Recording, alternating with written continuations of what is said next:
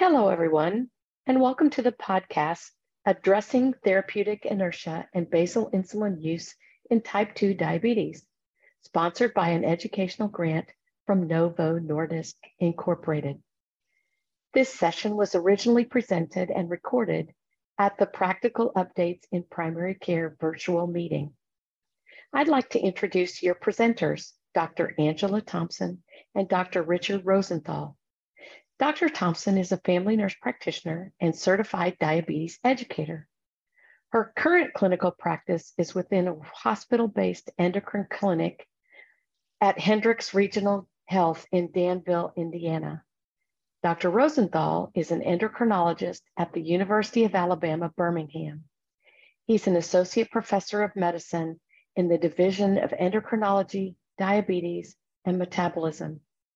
Additionally, he serves as the Associate Chief Medical Officer of Ambulatory Services.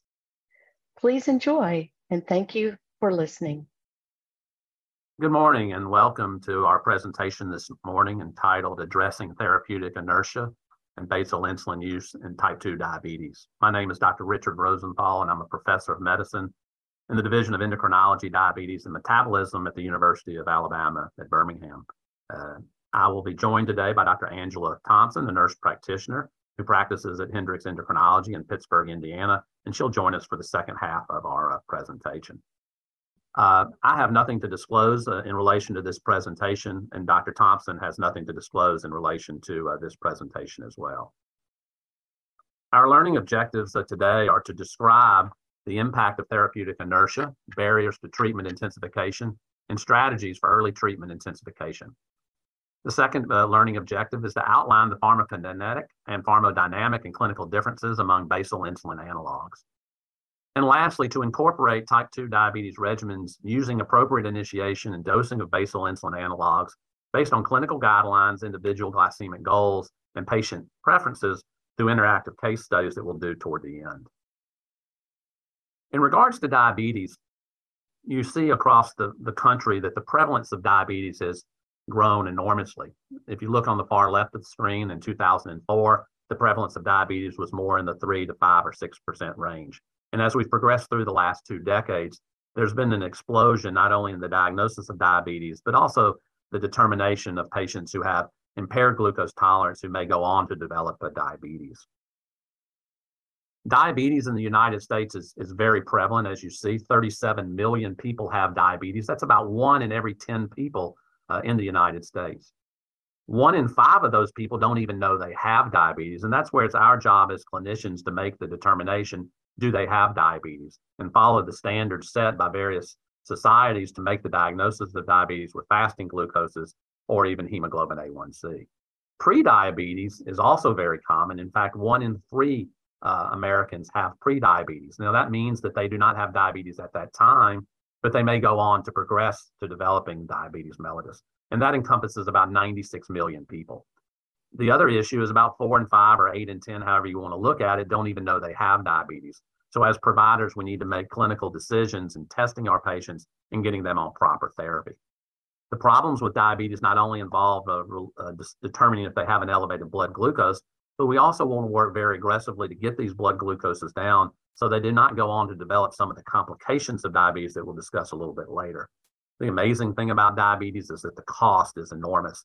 Medical costs for diabetes patients are about twice as high as that for patients that do not have diabetes. And you see the figure on your screen approaches uh, $327 billion.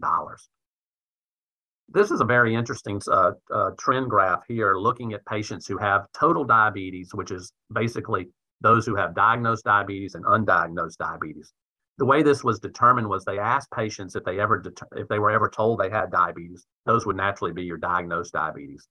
The uh, undiagnosed diabetes were patients who were never told they had diabetes mellitus. However, they had a fasting glucose of over 126 milligrams per deciliter, or they had an A1C of 6.5.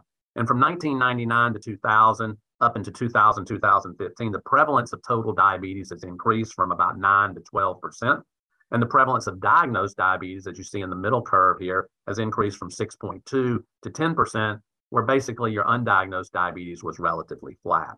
So diagnosing diabetes has been a very common practice, and I think as providers, we've done a, a lot better job in the last uh, one to two decades.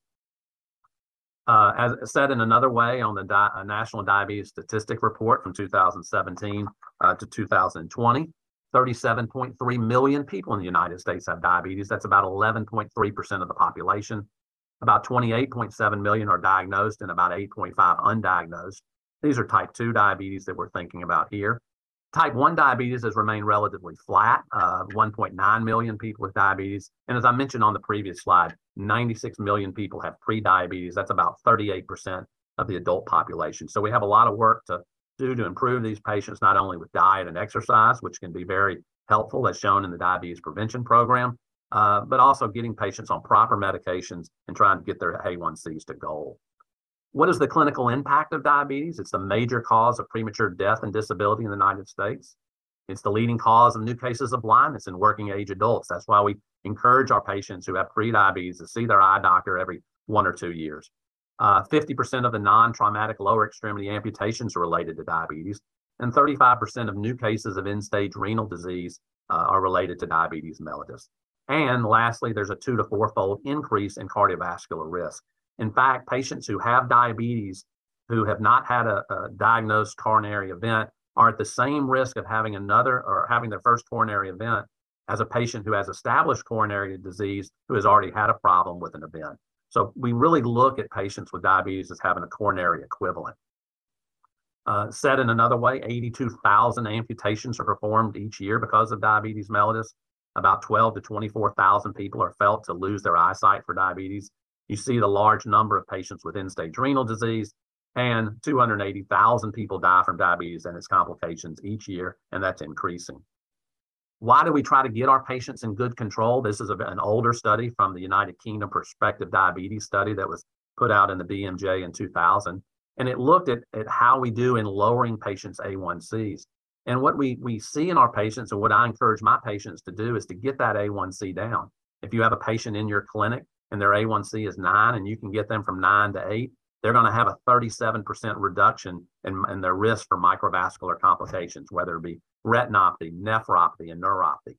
Uh, the risk for uh, stroke uh, down 12%, decreased risk of MI was statistically significant with a reduction in 14%, and a statistically significant reduction in, in any diabetes related endpoint by 21%. So clearly, improving blood glucoses, adding in medications has been very important. When you think about diabetic retinopathy, it's frequently present at the diagnosis of diabetes uh, type 2, and that's why we send our patients to see an ophthalmologist right away. On the other side, a patient with type 1 diabetes, we're not as concerned about them at the time of their diagnosis. They really haven't started to develop the, uh, the outcomes or the complications related to diabetes.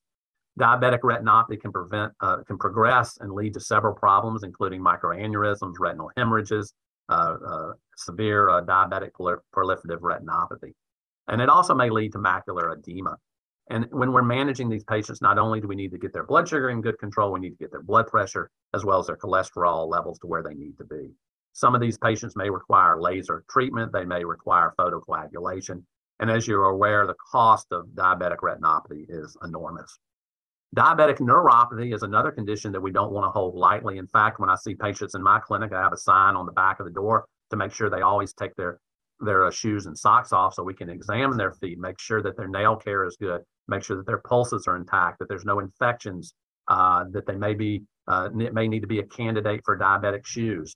And, in, and diabetic peripheral neuropathy is one of the most prevalent of the distal polyneuropathies. It affects up to about 50% of patients with diabetes not all the patients have symptoms, but some of them will have numbness and tingling, and we can use our tuning fork. Uh, we can use our, our light touch to see where they stand in regards to neuropathy.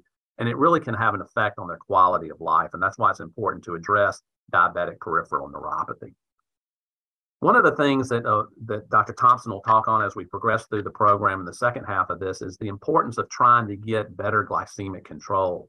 This study out of the uh, American Diabetes Association showed that about 50.2% of providers fail to get patients to their A1C goal.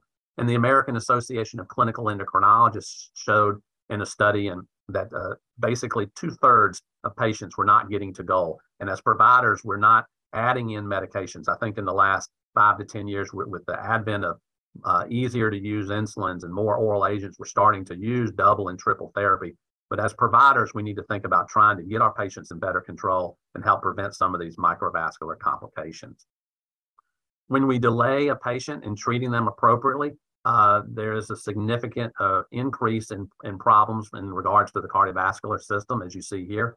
MI by 67%, stroke by 51%, heart failure by 64%, and their composite by up to 62%. This is a very nice uh, slide or supplement that was in the recent diabetes care. And at the end of each year, these guidelines of how we treat our patient are something that you should refer to. In this presentation, I'm not going to go into all the details of when you should add in an oral agent or when you should add in an insulin. The key point to remember is if you're not at goal, you need to think about what is the reason you need to add in another agent? Do they have underlying heart disease? Do they have underlying diabetic nephropathy? Is it time for them to go on to a basal insulin and not be afraid of any of those treatment options to treat our patients? The second figure also gives additional information about consideration of adding in a GLP-1 receptor agonist or possibly a basal insulin to help improve the patient's blood glucose and as I mentioned earlier, earlier help improve their glycemic control. I'm going to now turn over the presentation to my colleague, Dr. Angela Thompson. So now we're at the part of the presentation that we're going to be discussing the therapeutic inertia as it relates to both the patient and the provider factors and the suggested interventions, including the newer insulin formulations. So therapeutic inertia, by definition, is the underuse of effective therapies in preventing serious clinical endpoints, despite the abundance of evidence showing benefit including deficits with the lack of screening, risk assessment, preventative measures, attention to adherence barriers, and referrals. The provider related factors that lead to therapeutic inertia include the overestimation in the quality of the care, the use of soft excuses to avoid intensification, the lack of materials, time, training to appropriately escalate care to meet the recommended targets.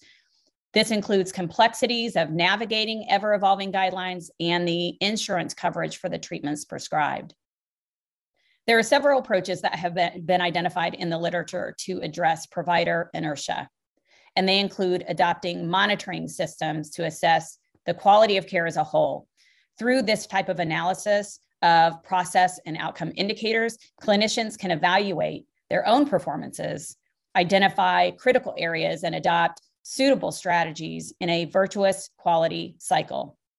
Additionally, implementation of software or algorithms that are embedded in the informatics clinical folders to help with this therapeutic decision making can better stratify patients according to their cardiovascular events, whether they are previous or whether they have risk factors for cardiovascular events the presence of chronic kidney disease, age, fragilities, etc. Therefore, identifying the most appropriate decision aligned with those current recommendations by the American Diabetes Association and whether these individuals are candidates for new therapies.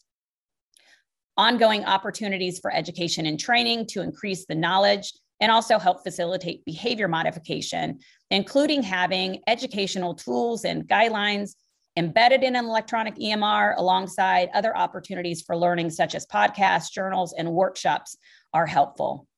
And then there's additional consideration for more frequent visits and enlisting other team members that can assist with the patient education, assist with barrier identification, and even treatment implementation have all been proven solutions to mitigating provider therapeutic inertia. The patient related factors that contribute to therapeutic inertia are plenty, and they include denial of having the disease, low medication taking adherence, diabetes distress, and or depression. There's cost and coverage issues, along with fear of hypoglycemia. Oftentimes, low literacy and low healthcare literacy are problematic. Competing priorities, if you have patients who have multiple medical conditions that they are trying to manage, including family and work. There's dexterity and visual impairments, especially in our elderly patients. And then certainly social determinants of health have been shown to be significant barriers to not only adherence, but to gaining control of diabetes. And there's a lot of evidence that's shown that these patient related factors are a very strong predictor of therapeutic inertia, far more than provider factors. Therefore, understanding these barriers to a patient's willingness or even to their ability to engage in the treatment plan is essential to combating patient therapeutic inertia and improving outcomes. Strategies to ally patient related therapeutic inertia include identifying those barriers that are impacting care so that individualized solutions can be implemented. Also, using shared decision making that involves that patient in the decision. Utilization of SMART goals that can help foster behavior change or clinical goals through a structured action plan have been shown to be effective, followed by early implementation of combination anti-hyperglycemic therapy can help patients achieve these glycemic goals much sooner and also with a reduced burden of multiple medications and co-payments for your patients. And finally, close and consistent follow-up to evaluate not only the efficacy of the current plan, but determine any alterations that are needed is appropriate and strongly encouraged. So we're going to talk about utilization of insulin in the context of therapeutic inertia. Just what is that connection? Well, with the introduction of these ultra rapid acting insulins, they include insulin aspart, which is also called Fiasp, and Lyumjev, which is also called Lispro AABC. These new generation insulins, they're different from their short acting counterparts because they have additives to enhance the absorption, which accelerates the onset to about two to five minutes. And this allows for a lot more flexibility in dosing up to 20 minutes after starting a meal. And clinical studies have demonstrated that these ultra fast acting insulins provide significant reductions in one and two hour postprandial glucose levels, thereby improving the time and range, A1C reductions, matching the physiological secretion of insulin with similar safety in terms of hypoglycemia to fast acting insulin. And so these characteristics have the potential to improve adherence and to reduce patient related therapeutic inertia. So we're going to talk about the first generation basal insulins in comparison to the ultra long acting basal insulin to see how this could impact therapeutic inertia. With these first generation basal insulins, in particular NPH, it is a very inexpensive insulin, so it can certainly be used in those individuals who have cost or coverage issues. However, it has an increased risk for hypoglycemia, as well as a requirement that twice a day dosing be utilized in order to cover 24 hours duration of action. Additionally, it has higher pharmacodynamic variability and intra individual variability, which can cause a lot of differences from one day to the next in the glucose control and also in the risk for hypoglycemia. This is in comparison to insulin glargine and the biosimilars, as well as insulin detemir, who have a longer duration of action, up to 24 hours, minimal variability, and a lower risk for hypoglycemia when looking at comparison studies. And so, having a lower risk for hypoglycemia, having a requirement for daily dosing over twice a day dosing has the potential to improve therapeutic inertia in your patients. So, with the second generation basal insulins, also called ultra long acting insulins, they have the potential to improve adherence and to reduce therapeutic inertia in patients more so than even the basal insulin counterparts. There are two ultra long acting insulins, and they include U300 glargine, which is also marketed as Toujeo, as well as insulin degludec, which is also marketed as Tresiba. With U300 glargine, it's actually the same molecule as U100, but at the higher concentration, it provides a relatively flat or peakless insulin. And so absorption is or delayed, there's a longer duration of action of 36 hours as a result. With degludec, it's actually a novel acylated basal insulin. It has a unique mechanism of action. It's a protracted absorption involving the formation of a depot of multi hexamer chains. And so this causes a reversibly bound to, or reversibly binds to serum albumin. That leads to a slower release, a longer half life of 42 hours, and a flatter, more stable glucose lowering effect. And these ultra long acting insulins have shown clinically to have even less pharmacodynamic variability and intra individual variability because of these longer duration of actions and just because of the way they're made. Clinical studies comparing long acting insulins with ultra long acting insulins have also shown a significant reduction in hypoglycemia and overnight hypoglycemia up towards 40%. Each of these insulins allow for higher dialing capacity for especially those individuals who require more than 80 units per injection, they're ideal. They have a more flexible dosing because of the longer duration of action. And they don't have that rebound hyperglycemia often seen with longer acting insulins in their delayed doses. So, all of these factors make ultra long acting insulin a very viable option in preventing patient related therapeutic inertia. These are some of the characteristics or specifics about dosing and storage and prescribing that I have listed on the slide. And what I wanted to point out is that the ultra long acting insulin preparations are really unique in the fact that they do have, as I mentioned before, these larger dialing capacities. They can actually dial up to 160 units in a single dose. They also hold larger amounts of insulin, thereby reducing the number of prescriptions that a patient has to obtain in order to be able to maintain control of their diabetes. They have a longer storage life, so that improves adherence if the individual does not have to throw away a pen after 30 days because of the potential loss in potency. These particular ultra long acting insulins have a shelf life of eight weeks after opening. So there are some pretty exciting developments in the field of basal insulins, and those are with the emerging treatments of weekly basal insulins. The very first one that is underway in phase three clinical trials and already completed phase two clinical trials is BIF. It is a weekly basal insulin that has already completed studies looking at the feasibility and the safety of a loading dose as well as efficacy and in the titration and conversion from the ultra long acting and the long acting basal insulins to a weekly basal insulin. And the studies have demonstrated that it's just as effective as the ultra long acting and the weekly insulins, but there might be actually a lower risk for nocturnal hyperglycemia, hypoglycemia with these particular agents, as well as a reduced weight gain or less weight gain in comparison to the current long acting insulins available. The other weekly basal insulin that is currently under study is icodec.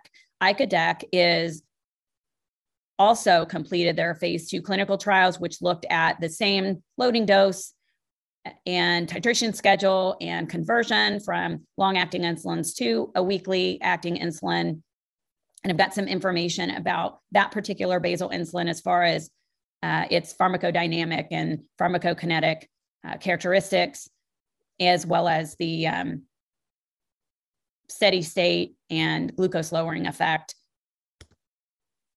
So on this particular slide, I just have a summary of some of the phase two clinical trials looking at loading dose and optimal titration.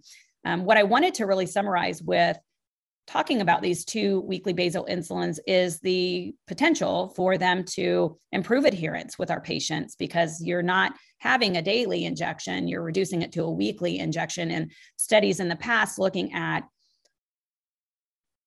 patient factors related to therapeutic inertia, having very uh, increased complexity and more frequent dosing is always been seen as a disadvantage and a barrier. Additionally, if these insulins have the potential to improve or maintain the same clinical goals and, and reach A1C targets, with less weight gain and hypoglycemia, that's also going to improve adherence and address one of the, the key patient related factors to therapeutic inertia, which is hypoglycemia. And so now I'm going to transition to my colleague, Dr. Rosenthal, for him to discuss case studies. Thank you, Dr. Thompson, for that excellent description of the current basal insulins that we have, some of the future studies uh, looking at newer weekly insulins that are coming out, as well as discussing the points of clinical inertia, uh, a problem that we face as providers in trying to get our patients uh, to goal. And hopefully, with these newer insulins, these longer acting insulins, it'll be a little easier to uh, for our patients to reach their glycemic uh, uh, targets. I'd like to go over a few case presentations. Case presentation one revolves around a 59 year old female who has a history of hypothyroidism, obesity, and reflux disease. And she is referred for poorly controlled type 2 diabetes. About three years ago, after failing metformin, when her A1C was 9.4%, her internist tried an SGLT2 inhibitor, but she had persistent UTIs, a side effect that's seen in about 10% of patients on this class of drugs. And she stopped it, and her A1C was up to 9.8%. She did not want to take a GLP 1 agonist because she had had some chronic GI disturbances. And her son, who actually happens to also have diabetes, reports that she's had some recent polyuria and polydipsia and has lost some weight. So, when you're thinking about the next step to improve this patient's glycemic control, which of the following would be best suited for the patient? A, would you check the thyroid levels to ensure adequate replacement? B, would you add in a sulfonylurea? C, would you start basal insulin therapy and encourage frequent sugar checks and adjustments in dosing to reach a fasting sugar in the low 100s and continue the sitagliptin? Or D, would you refer to a bariatric surgeon to treat her obesity? This patient clearly has a hemoglobin A1C above goal. Checking thyroid levels would not be beneficial, although it would be uh, helpful to make sure that she was adequately replaced. Uh, it would not help her improvement in her sugars. Adding in the sulfonylurea would not get this patient to goal. And I don't think this patient necessarily needs to go see a, a bariatric surgeon without really working on diet and exercise and trying to get the A1C to where it needs to be. Adding in a basal insulin would be the correct thing to do. There's really no reason to stop a sitagliptin product because it has very favorable effects in helping control post meal sugars. If this doesn't work and you're not getting your patient to where they need to be, you may want to consider consider prandial or rapid acting insulin at meals to try to get the patient to the correct goal. The next case I'd like to go over uh, is about a 72 year old gentleman who has a history of type 2 diabetes, hyperlipidemia, and gout for the last 18 years. He presents with an A1C of 9.1%, and he admits to avoiding fingerstick blood glucoses due to discomfort. He says what some patients always say I know when my sugar's high or low. He's had recent eye surgery for proliferative retinopathy and reports that when his uncle started insulin, he ended up having a lower extremity amputation the same year. Currently, he's on glimepiride, metformin, and saxagliptin. In addition to educating this patient, which recommendation is the most appropriate? Would you stop the glimepiride to ensure that the patient at least avoids getting low blood sugars? Would you have him go see an educator to get on an insulin pump and a continuous glucose monitoring system? Would you go up on his metformin by 50%? Or would you review in the importance of better glycemic control, discuss a basal insulin pen technology, and start eight units at bedtime? This gentleman clearly has some fears about insulin.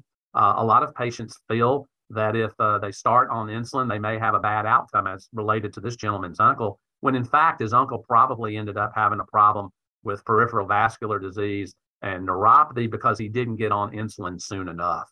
So we need to get uh, we need to educate on these type myths and explain that the better glycemic control is important to help preventing some of the complications. Sure, stopping the glimepiride may help avoid some low sugars, but it's not going to get him to goal. And doubling up or increasing the metformin a little bit is not going to be enough to lower an A1C by two to two and a half percent. So starting on a basal insulin, titrating that insulin, consider adding in mealtime insulin if you're not getting the goal would be the appropriate answer. The third case I'd like to go over is, is a patient who is 56 years old. This gentleman has a history of type 2 diabetes, hypertension, and hyperlipidemia. He had a positive stress test recently, so you basically feel that this gentleman has underlying coronary disease, and you see the list of his medications.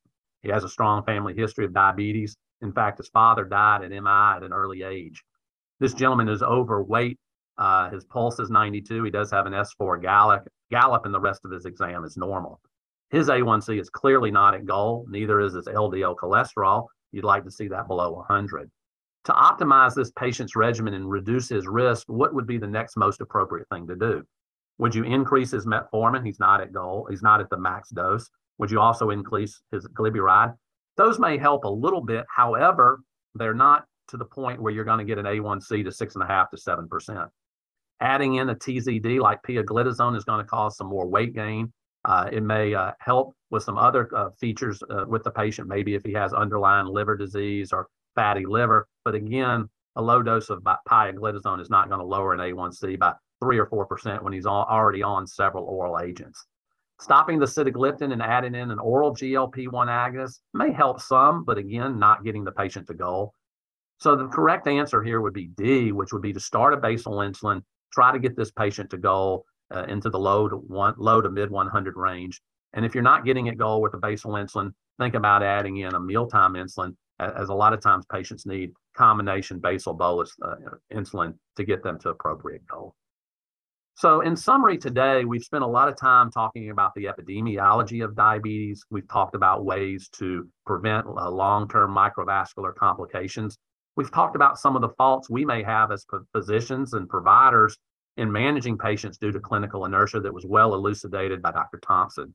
Dr. Thompson also went over several options of treating patients with basal insulins, talked a little bit about the pharmacokinetics and pharmacodynamics in making your choice for a basal insulin.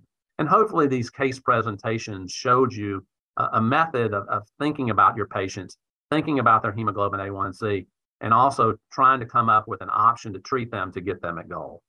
So I thank you for your attention today. And I want to also thank Dr. Angela Thompson, uh, our, our, expert on clinical inertia, uh, as well as insulin products that she discussed today. And I hope you enjoy the rest of your day. Well, thank you so much to both of you, um, Angie and to Rich, um, for the the um, presentation because this is a challenge for all of us in primary care. So let's get straight to the Q and A, and um, we've got a number of questions that I don't know we'll get to all of them. But um, when you add in a basal insulin, how do you decide to decrease or de- or discontinue even a concomitant um, oral agent in their regimen? And let's let's start with Rich. You know, I, th- I, think that's a good question. When we add in basal insulins trying to get their A1Cs to goal, uh, you got to remember an insulin may cause hypoglycemia. So I always think about if I am going to withdraw a drug, I think about a drug that may potentiate low blood sugars like a sulfonylurea. So if they're on a glyburide or a glipizide, I at least cut it in half or may even discontinue it. And then as we advance forward, um, uh, we determine if we need to add in other agents. Because at the end of the day, you want to make sure your patients aren't getting lows. An occasional high we can treat, but a low is hard to treat. Oh, absolutely. I agree with that. So I, have always had some resistance um, with patients to starting or initiating basal insulin therapy. So, how do you address that resistance um, to to initiating that therapy? You know, uh, I, will make one comment, and I think Angie probably would like to add a little bit because she does a lot of this in her practice.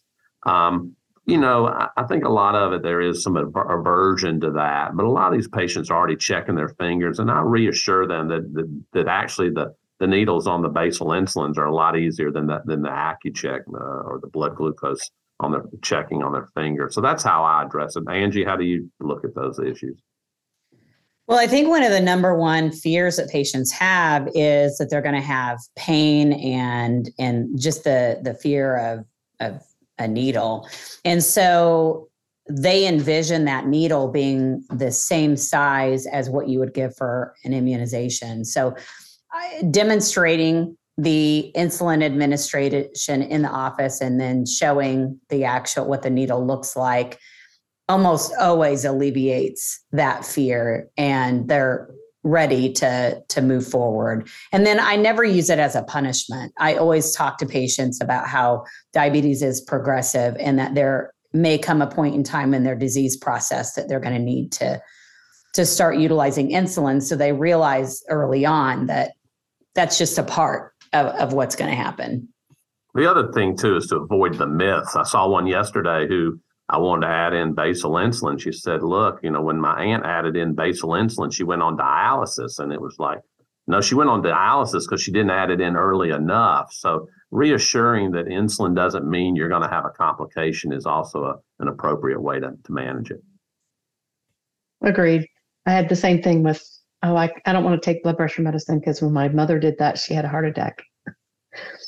it's because we didn't start things early enough. So, and I think diabetes is the same, the progressive um, nature of the beast. So, um, how do you, um, well, let's see, when you're titrating a basal insulin, when would you make the decision to add in a mealtime insulin um, to control their diabetes?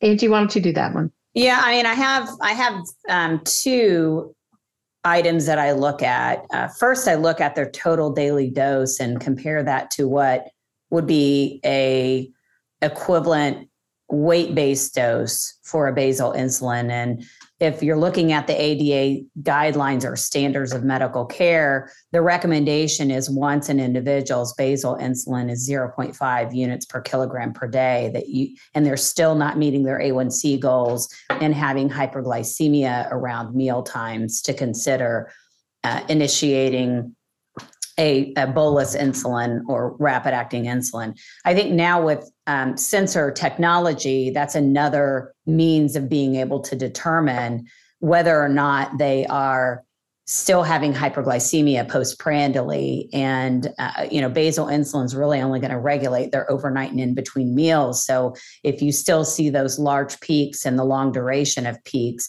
occurring around mealtime then that's an indication that they would need a fast acting or rapid acting insulin. Sure.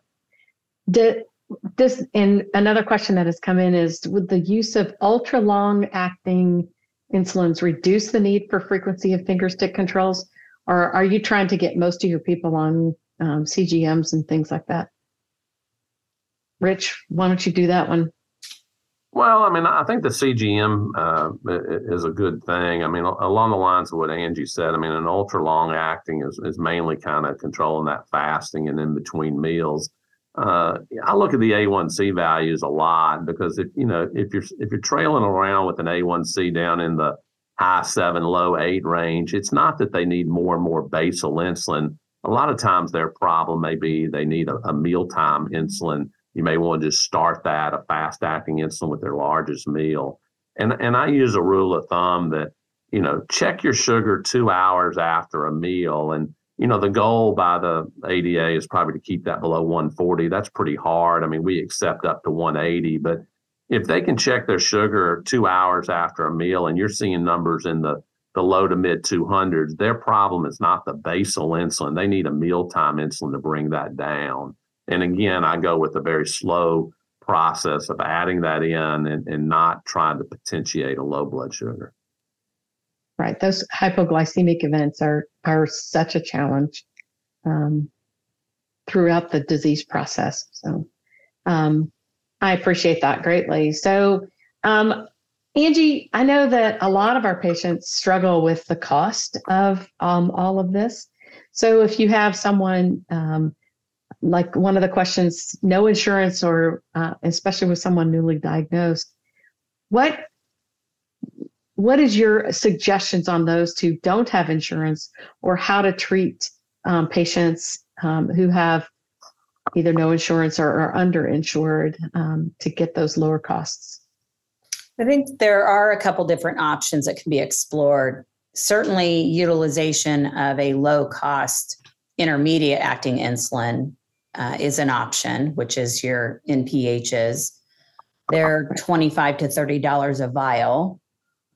There is also uh, a pen option for the, the glargines that I believe now is capped at uh, $99 at, at Walmart a month.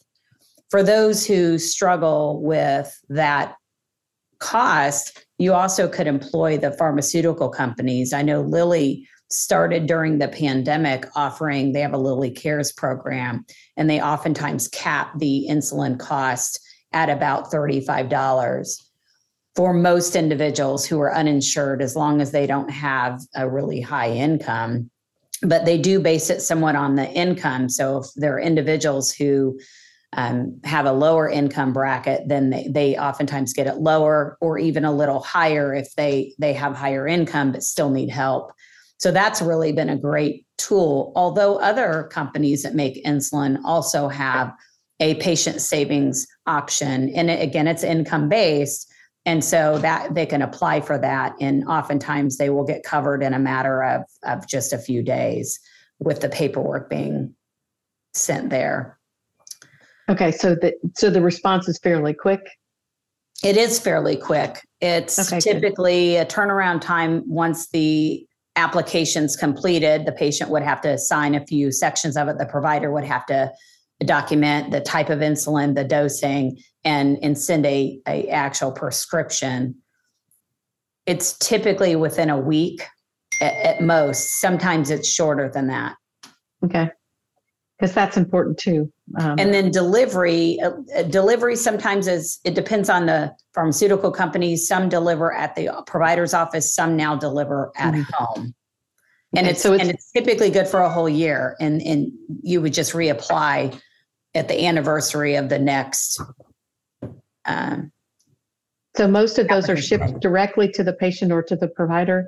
It's not something. Yeah, it's either have- one or the other. Lilly ships directly Okay. to the patient. I, I still, I believe that Sanofi and Novo uh, ship to the providers to the providers.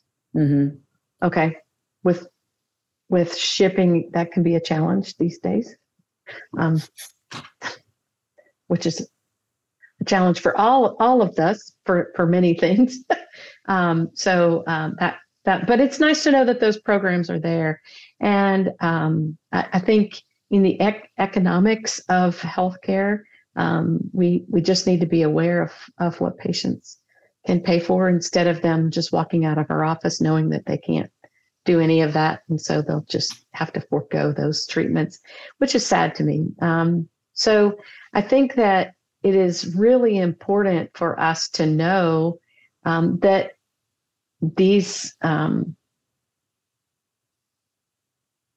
options are out there for when we have, you know, a therapeutic inertia or we're just not getting anywhere, um, and what we do with adding basal insulin and um, mealtime insulins as well.